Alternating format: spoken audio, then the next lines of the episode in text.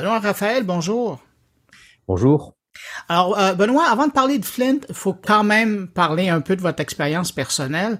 Je vous retrouve donc à Bali. Vous êtes là depuis un moment. Vous avez décidé, je ne sais pas si on peut dire tout larguer en, France et aller essayer de lancer un nouveau produit, mais vraiment à des milliers de kilomètres de votre premier marché euh, naturel. Comment ça se passe, euh, la vie en travailleur nomade à Bali? Eh bien, c'était une expérience. Euh, alors, je ne sais pas si j'ai tout largué, puisque ça pourrait faire penser à une fuite. Et la fuite, c'est rarement positif. On dit souvent que quand on fuit à l'étranger, on s'emmène, on, amène ses problèmes avec soi-même, donc euh, dans, ses valises. Donc quelque part, je ne sais pas si c'est la bonne solution, mais je dirais plutôt que après avoir passé pas mal de temps à Paris, je venais moi d'une petite ville et j'avais besoin de monter à Paris pour euh, pour réussir des choses et me prouver des choses à moi-même. Je pense que j'avais fait un peu le tour et j'ai besoin de passer à une autre étape de ma vie. C'est beaucoup plus ça. Donc c'est une maturation. Mais effectivement, j'ai décidé de partir un peu sur un coup de tête. Il y a toujours un déclic qui, qui se passe comme ça. Et euh, je pense que j'avais besoin de, de bouger. Il y avait un certain nombre aussi de difficultés avec l'entreprise qui avait créé beaucoup de stress. J'étais dans un état de stress qui était euh, difficilement tolérable pour moi. Je pense, que j'étais pas loin du burn-out. Euh, de ce que me disait mon, mon psy, il m'a dit vous êtes, vous êtes, en train de démarrer un burn-out. Donc euh, voilà. Euh, et puis j'avais aussi un échec personnel dans ma vie sentimentale. Donc je pense que ça faisait un peu trop. Et, et, et cette maturation du coup a créé ce déclic-là. Et j'ai un ami qui m'a dit, qui voyage beaucoup, qui m'a dit euh, c'est le bon moment pour partir, mais fais-le tout de suite prends ton billet euh, dans les 10 jours. Donc le soir même, j'ai pris mon billet, c'était le 1er avril. Euh, c'était pas un poisson d'avril et, euh, et, je suis parti le 28 avril euh, avec une grosse valise et une petite valise en laissant mon appartement derrière moi, en laissant tout, en n'ayant absolument rien préparé, sans du tout savoir où j'arrivais. Euh, et donc euh, voilà, et du coup je me suis retrouvé euh, quatre jours après parce que j'ai eu quelques soucis pendant le voyage. Moi quand je, moi quand je voyage, il m'arrive toujours des, des, des, soucis tout le temps, donc ça c'est classique. Euh, et donc je suis arrivé quatre jours après, j'ai débarqué dans cette île à Bali euh, avec mes valises. Et voilà, et aujourd'hui j'ai divisé ma valise par deux pour être encore plus léger.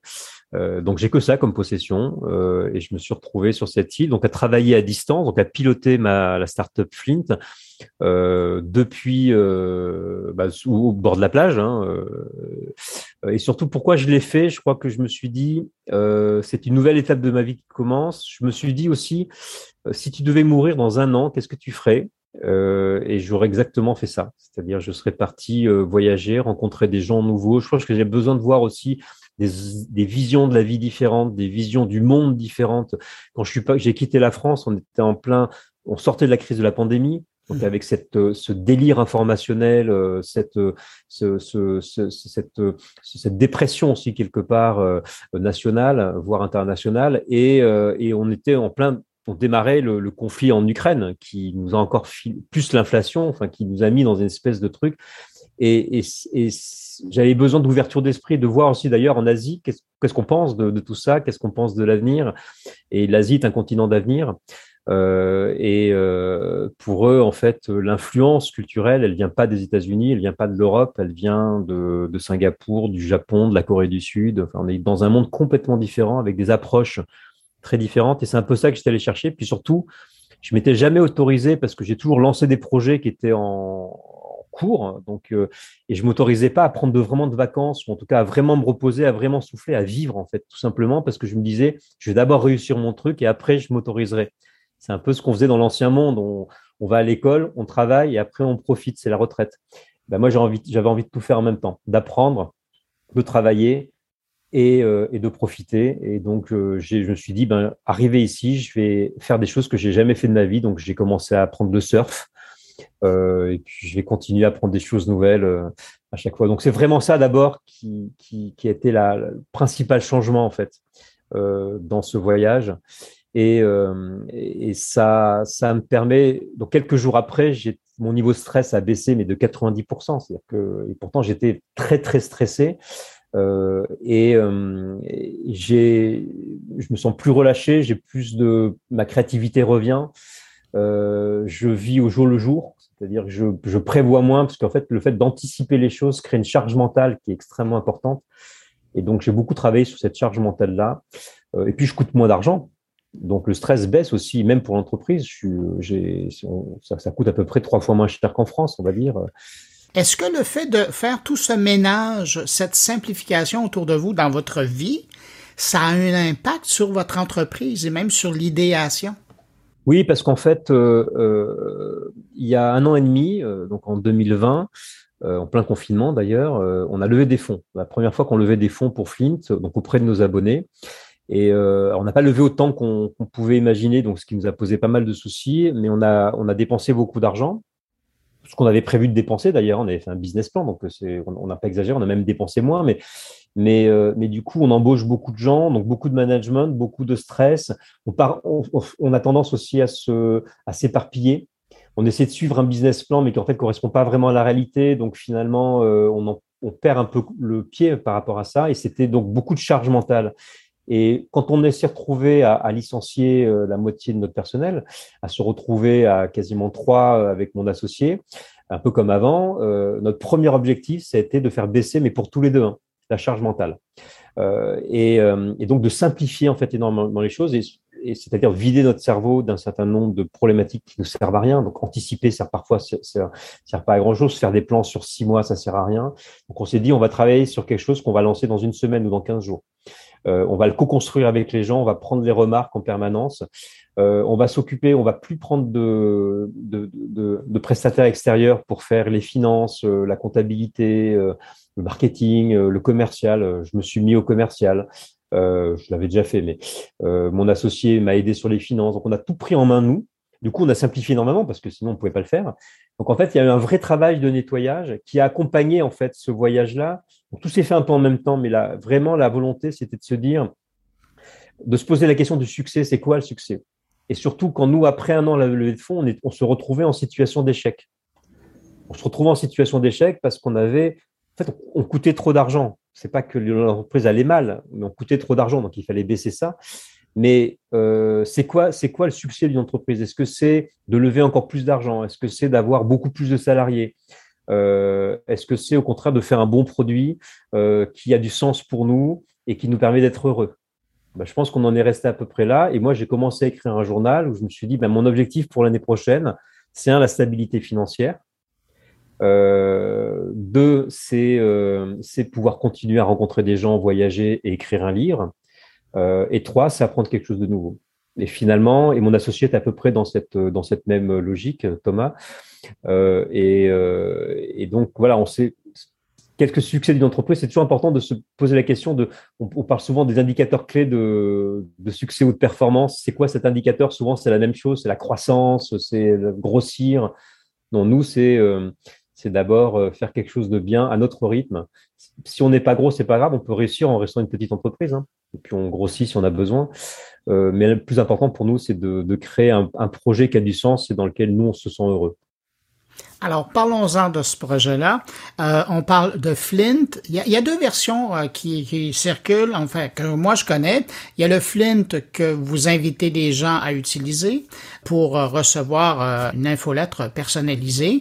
Puis, évidemment, derrière, ça vous permet d'apprendre comment de, peaufiner votre service. Puis il y a la solution Flint Business qui est carrément l'outil que vous permettez à des entreprises moyennant euh, rétribution d'utiliser pour créer une infolette. Alors j'aimerais ça que vous me parliez de, la démarche. Vous avez commencé à le faire. Vous êtes dans la simplification des processus de, création. Oui, c'est-à-dire que la mission de Flint, euh, c'est de lutter contre le dérèglement informationnel. On parle beaucoup de dérèglement climatique. Euh, moi, mon métier, notre métier, c'est de lutter contre le dérèglement informationnel qui passe d'abord par euh, la, sur, la, surconsommation d'informations. On parle d'infobésité et à juste titre, parce que l'obésité est une maladie qui vient de la, euh, du fait qu'on a une, production, une surproduction de, nourriture et que notre cerveau pète un peu un câble, hein, parce qu'il a pas été habitué à ça et du coup consomme et consomme trop en fait. Et à la fin, ça nous rend malade. Ben, L'information, c'est pareil. Et, ensuite, ça passe aussi par le chaos informationnel qui vient de cette surconsommation et qui euh, crée les fausses informations, les fake news euh, et, dérègle un peu la démocratie. Donc, je pense que c'est notre mission première. Et la façon dont on le fait, euh, nous, c'est de. Alors, au départ, c'était de proposer des contenus de qualité et d'éduquer un peu chacun en, leur donnant des outils technologiques parce qu'aujourd'hui seule la technologie peut nous permettre de faire le tri parce que c'est trop complexe aujourd'hui, on ne peut pas le faire tout seul, c'est pas possible. Ou alors on va rater des perles et on va se concentrer sur des médias traditionnels.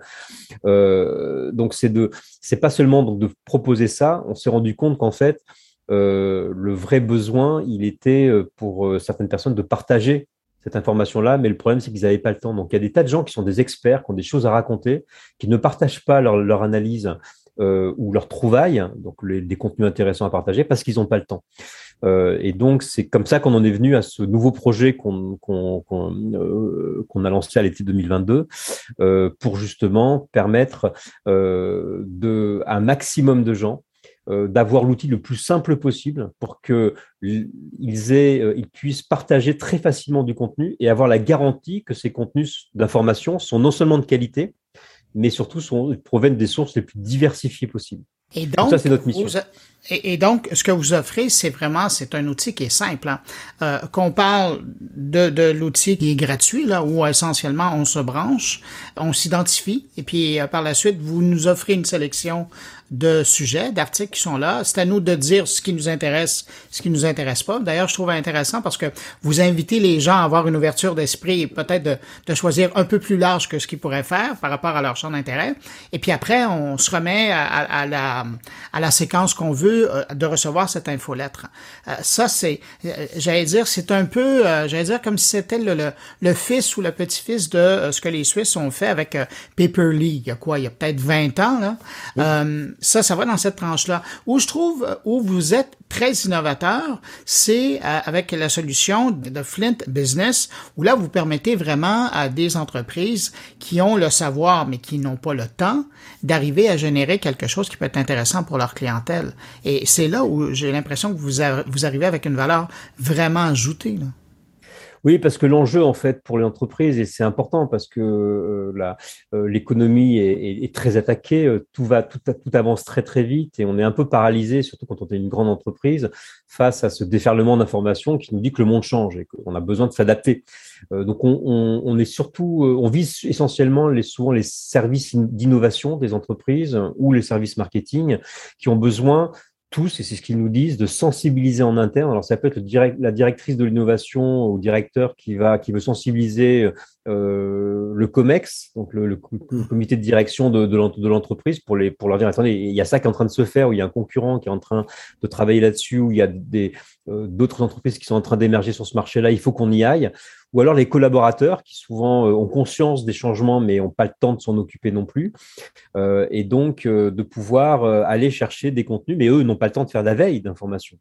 donc on leur permet de le faire très facilement avec des robots qui sont qui se paramètrent pas. Donc c'est ça va. L'idée c'est d'aller le plus vite possible.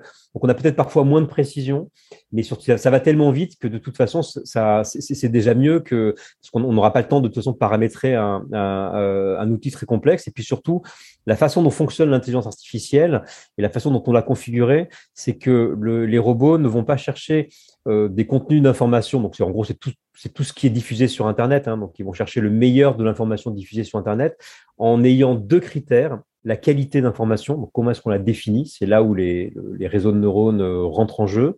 Euh, et, également la diversité des sources, parce que le drame de cette infobésité et avec euh, ces effets pervers de désinformation, c'est qu'à la fin, on finit par ne plus rien lire et on se concentre sur les médias traditionnels. Or, ils ne couvrent pas tout. Et souvent, ils sont en retard parfois. Donc, on a besoin d'aller quand même chercher cette petite perle, la petite vidéo YouTube, le petit podcast ou la conférence faite par tel chercheur ou tel influenceur sur ce sujet-là ou tel expert qu'on ne peut plus voir parce que c'est noyé en fait dans cette euh, dans cet ouragan d'informations. Donc, c'est vraiment ces deux ces deux points-là moi qui me semblent essentiels parce que je suis journaliste moi à la base. Et, pourquoi j'ai été journaliste, c'est parce que je voulais donner la parole à un maximum de gens, parce que je pense qu'on ne trouvera pas de solution dans, un monde qui est aussi complexe qu'il est aujourd'hui si on n'écoute pas un maximum de gens. Donc on a besoin de cette richesse et de cette diversité, mais l'infobésité nous empêche d'y avoir accès. Donc euh, les robots permettent de faire ça. Et maintenant, parce que c'est ce que nous ont dit euh, nos, clients et, nos utilisateurs, ils nous ont dit oui, c'est bien, mais parce que moi je leur demandais, mais vous en faites quoi de cette veille d'info bah, Nous, on veut la partager parce que sinon, ça n'a pas d'intérêt. Mais vous la partagez pourquoi? Bah, On veut la partager parce que du coup, on a envie que notre, notre patron ou que nos collaborateurs se lancent dans des nouveaux projets. Mais comment vous la partagez? Ben, On ne sait pas. Parce qu'on essaie, on essaie de créer une newsletter, mais on a abandonné parce que c'est trop long à faire. Euh, on a essayé des réseaux sociaux internes, mais c'est compliqué parce que tout le monde n'y va pas. Et on s'est dit, mais si on vous permettait de créer une newsletter qui serait alimentée automatiquement par les robots, vous donnez juste le nom de la rubrique, vous recrutez les robots qui vont venir remplir cette newsletter, un peu comme des robots experts ou des robots journalistes, vous appuyez sur un bouton et toutes les semaines, c'est envoyé.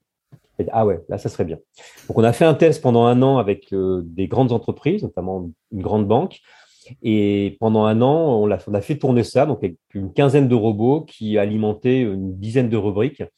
Ils ont tellement aimé qu'ils ont voulu se rabonner. Puis ils nous ont dit, mais on aimerait bien pouvoir quand même, avant qu'elles soient envoyées, éditer la newsletter, peut-être euh, mettre un, un, article en avant plutôt qu'un autre, rajouter un article qu'on n'a pas vu ou éventuellement un lien vers un article de notre blog, par exemple.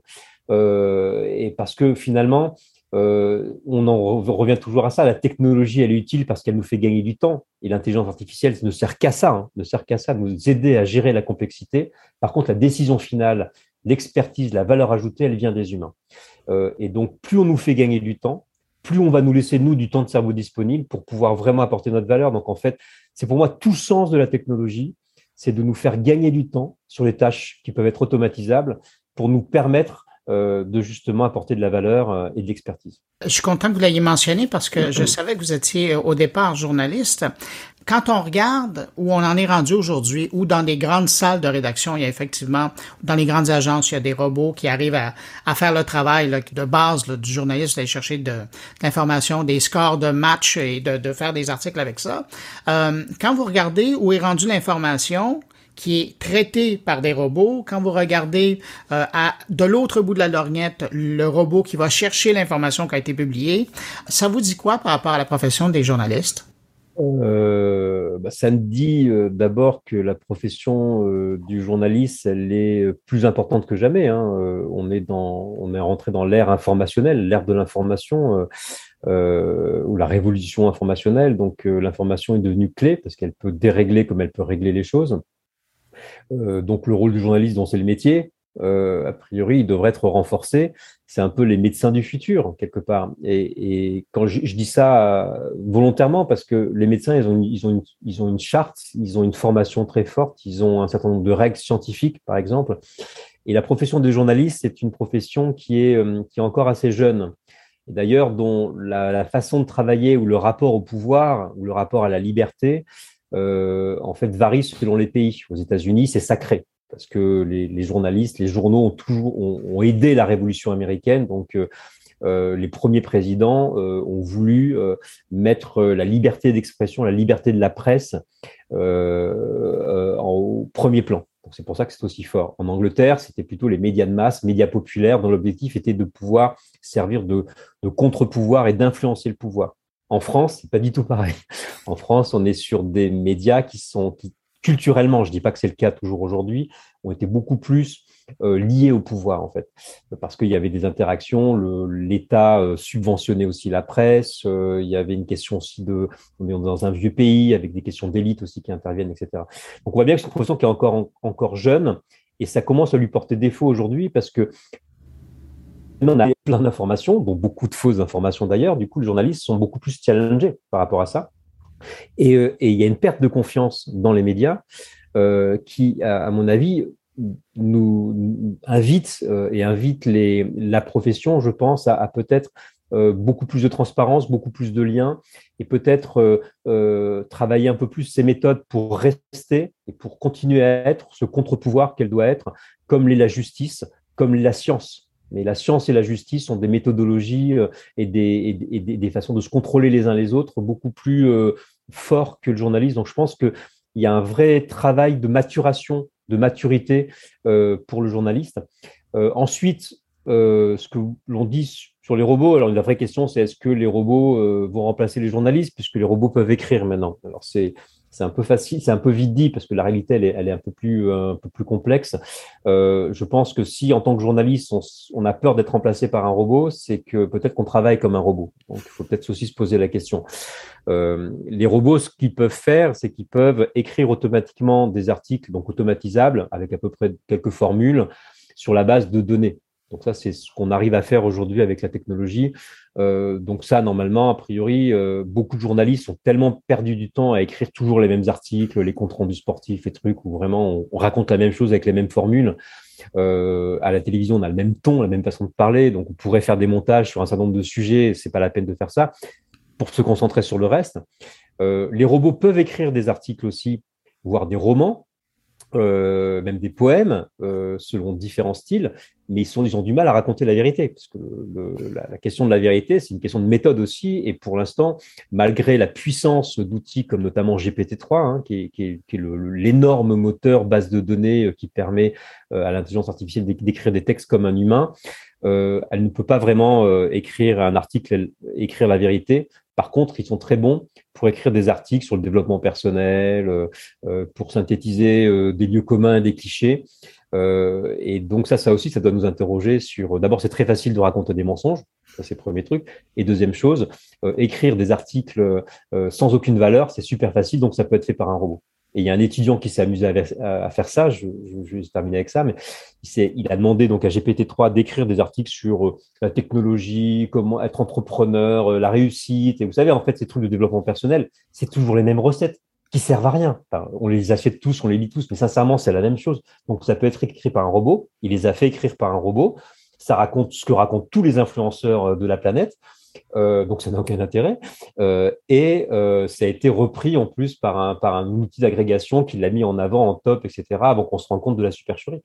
Donc ça doit vraiment nous interroger sur quelle valeur on amène. Quelle est la valeur d'usage de l'information? C'est pas nouveau ce que je dis, hein, ces questions-là, on se les pose depuis 20 ans. mais je pense qu'encore plus, ça nous met au pied du mur, ça nous met face à parfois à des façons de travailler un peu automatisées euh, qu'il faut changer et se reconcentrer sur, euh, ou se concentrer tout court sur la valeur ajoutée. Benoît Raphaël, en terminant, euh, quand on vous suit sur LinkedIn, d'ailleurs, j'invite les gens à, vous suivre parce que c'est fascinant. Vous êtes généreux dans vos propos et vous partagez vos réflexions par rapport à, votre expérience, à ce que vous faites, évidemment par rapport à, à, Flint, le produit. Mais je suis curieux de vous poser la question, ça fait quoi? Ça fait un mois et demi, deux mois que vous êtes maintenant euh, installé là-bas. Et au départ, vous nous partagiez euh, le fait en disant, ben, je viens faire une expérience, je viens voir si c'est possible de, de, de, gérer une entreprise euh, de l'étranger. Après deux mois, vous en êtes où dans votre réflexion comme ça? Je pense que c'est la décision la plus rationnelle que j'ai prise depuis, depuis pas mal de temps. Euh, parce que, encore une fois, je l'ai dit, je suis beaucoup moins stressé, j'ai plus de temps pour moi. Je gagne une à deux heures par jour, hein, euh, parce que je vais pas à mon bureau, par exemple. Euh, je gagne, je gagne mieux ma vie. Je n'avais pas un gros salaire justement, donc vivre à Paris devenait déjà stressant. donc ça, c'est les, les premiers éléments, et donc et surtout en fait, j'ai j'ai appris euh, à, vivre l'instant présent. Ça paraît très banal et très développement personnel ce que je raconte, mais dans l'entreprise, vivre l'instant présent, c'est pas inintéressant. les, startups vivent avec leur business plan. Euh, qui ne se réalise jamais. Mais on passe un temps, fou à essayer de prévoir ce qu'on va faire dans six mois, etc. Et qui de sorte ne se passe jamais. Donc en fait, on perd tellement de temps. Et, j'ai l'impression d'avoir gagné mais euh, 30% de vie en plus, quoi et donc même d'avoir rajeuni aussi, parce que cette façon de vivre qui est différente, ça m'oblige, mais en permanence, je suis obligé de me remettre en question tout le temps parce que euh, il faut que je retrouve une stabilité de vie. On a plein de routines dans la vie. Moi, je suis quelqu'un qui a l'habitude de tout contrôler. Et là, je me suis retrouvé à ne rien pouvoir contrôler, donc c'est extrêmement stressant au départ. Il arrive plein de trucs bizarres, mais du coup, ça déclenche dans la vie euh, des événements qui n'auraient jamais eu lieu, parce que quand on veut tout contrôler, en fait, on finit par bloquer plein de choses. Euh, et donc, euh, je crois que c'est voilà, cette perte de contrôle, ce lâcher prise et le fait de vivre l'instant présent me permet d'ouvrir beaucoup plus d'avenir et beaucoup plus de possibilités d'avenir. Et c'est vraiment ce que j'ai retenu de ces deux premiers mois. En tout cas, vous êtes fascinant à suivre. Et puis, je vous remercie pour toutes ces photos et ces vidéos avec des palmiers derrière vous. Ça fait du bien. Quand il fait mauvais ici à Montréal, ça fait plaisir de voir ça. Benoît Raphaël, PDG fondateur de Flint. D'ailleurs, j'invite les gens à aller jeter un coup d'œil. Vous passez par moncarnet.com, la page de l'épisode, et vous allez voir, il y a des hyperliens pour essayer à la fois Flint, qui est la newsletter qu'on peut vous envoyer, et Flint Business, qui est la newsletter, l'infolette là, que vous pouvez tester pendant 30 jours, si je me trompe pas, pour euh, votre entreprise et voir si c'est bon pour vous. Ben, Benoît Raphaël, merci beaucoup. Je vous laisse retourner euh, dans votre paradis. Puis merci d'avoir accepté l'invitation. Merci Bruno. Au revoir. Au revoir.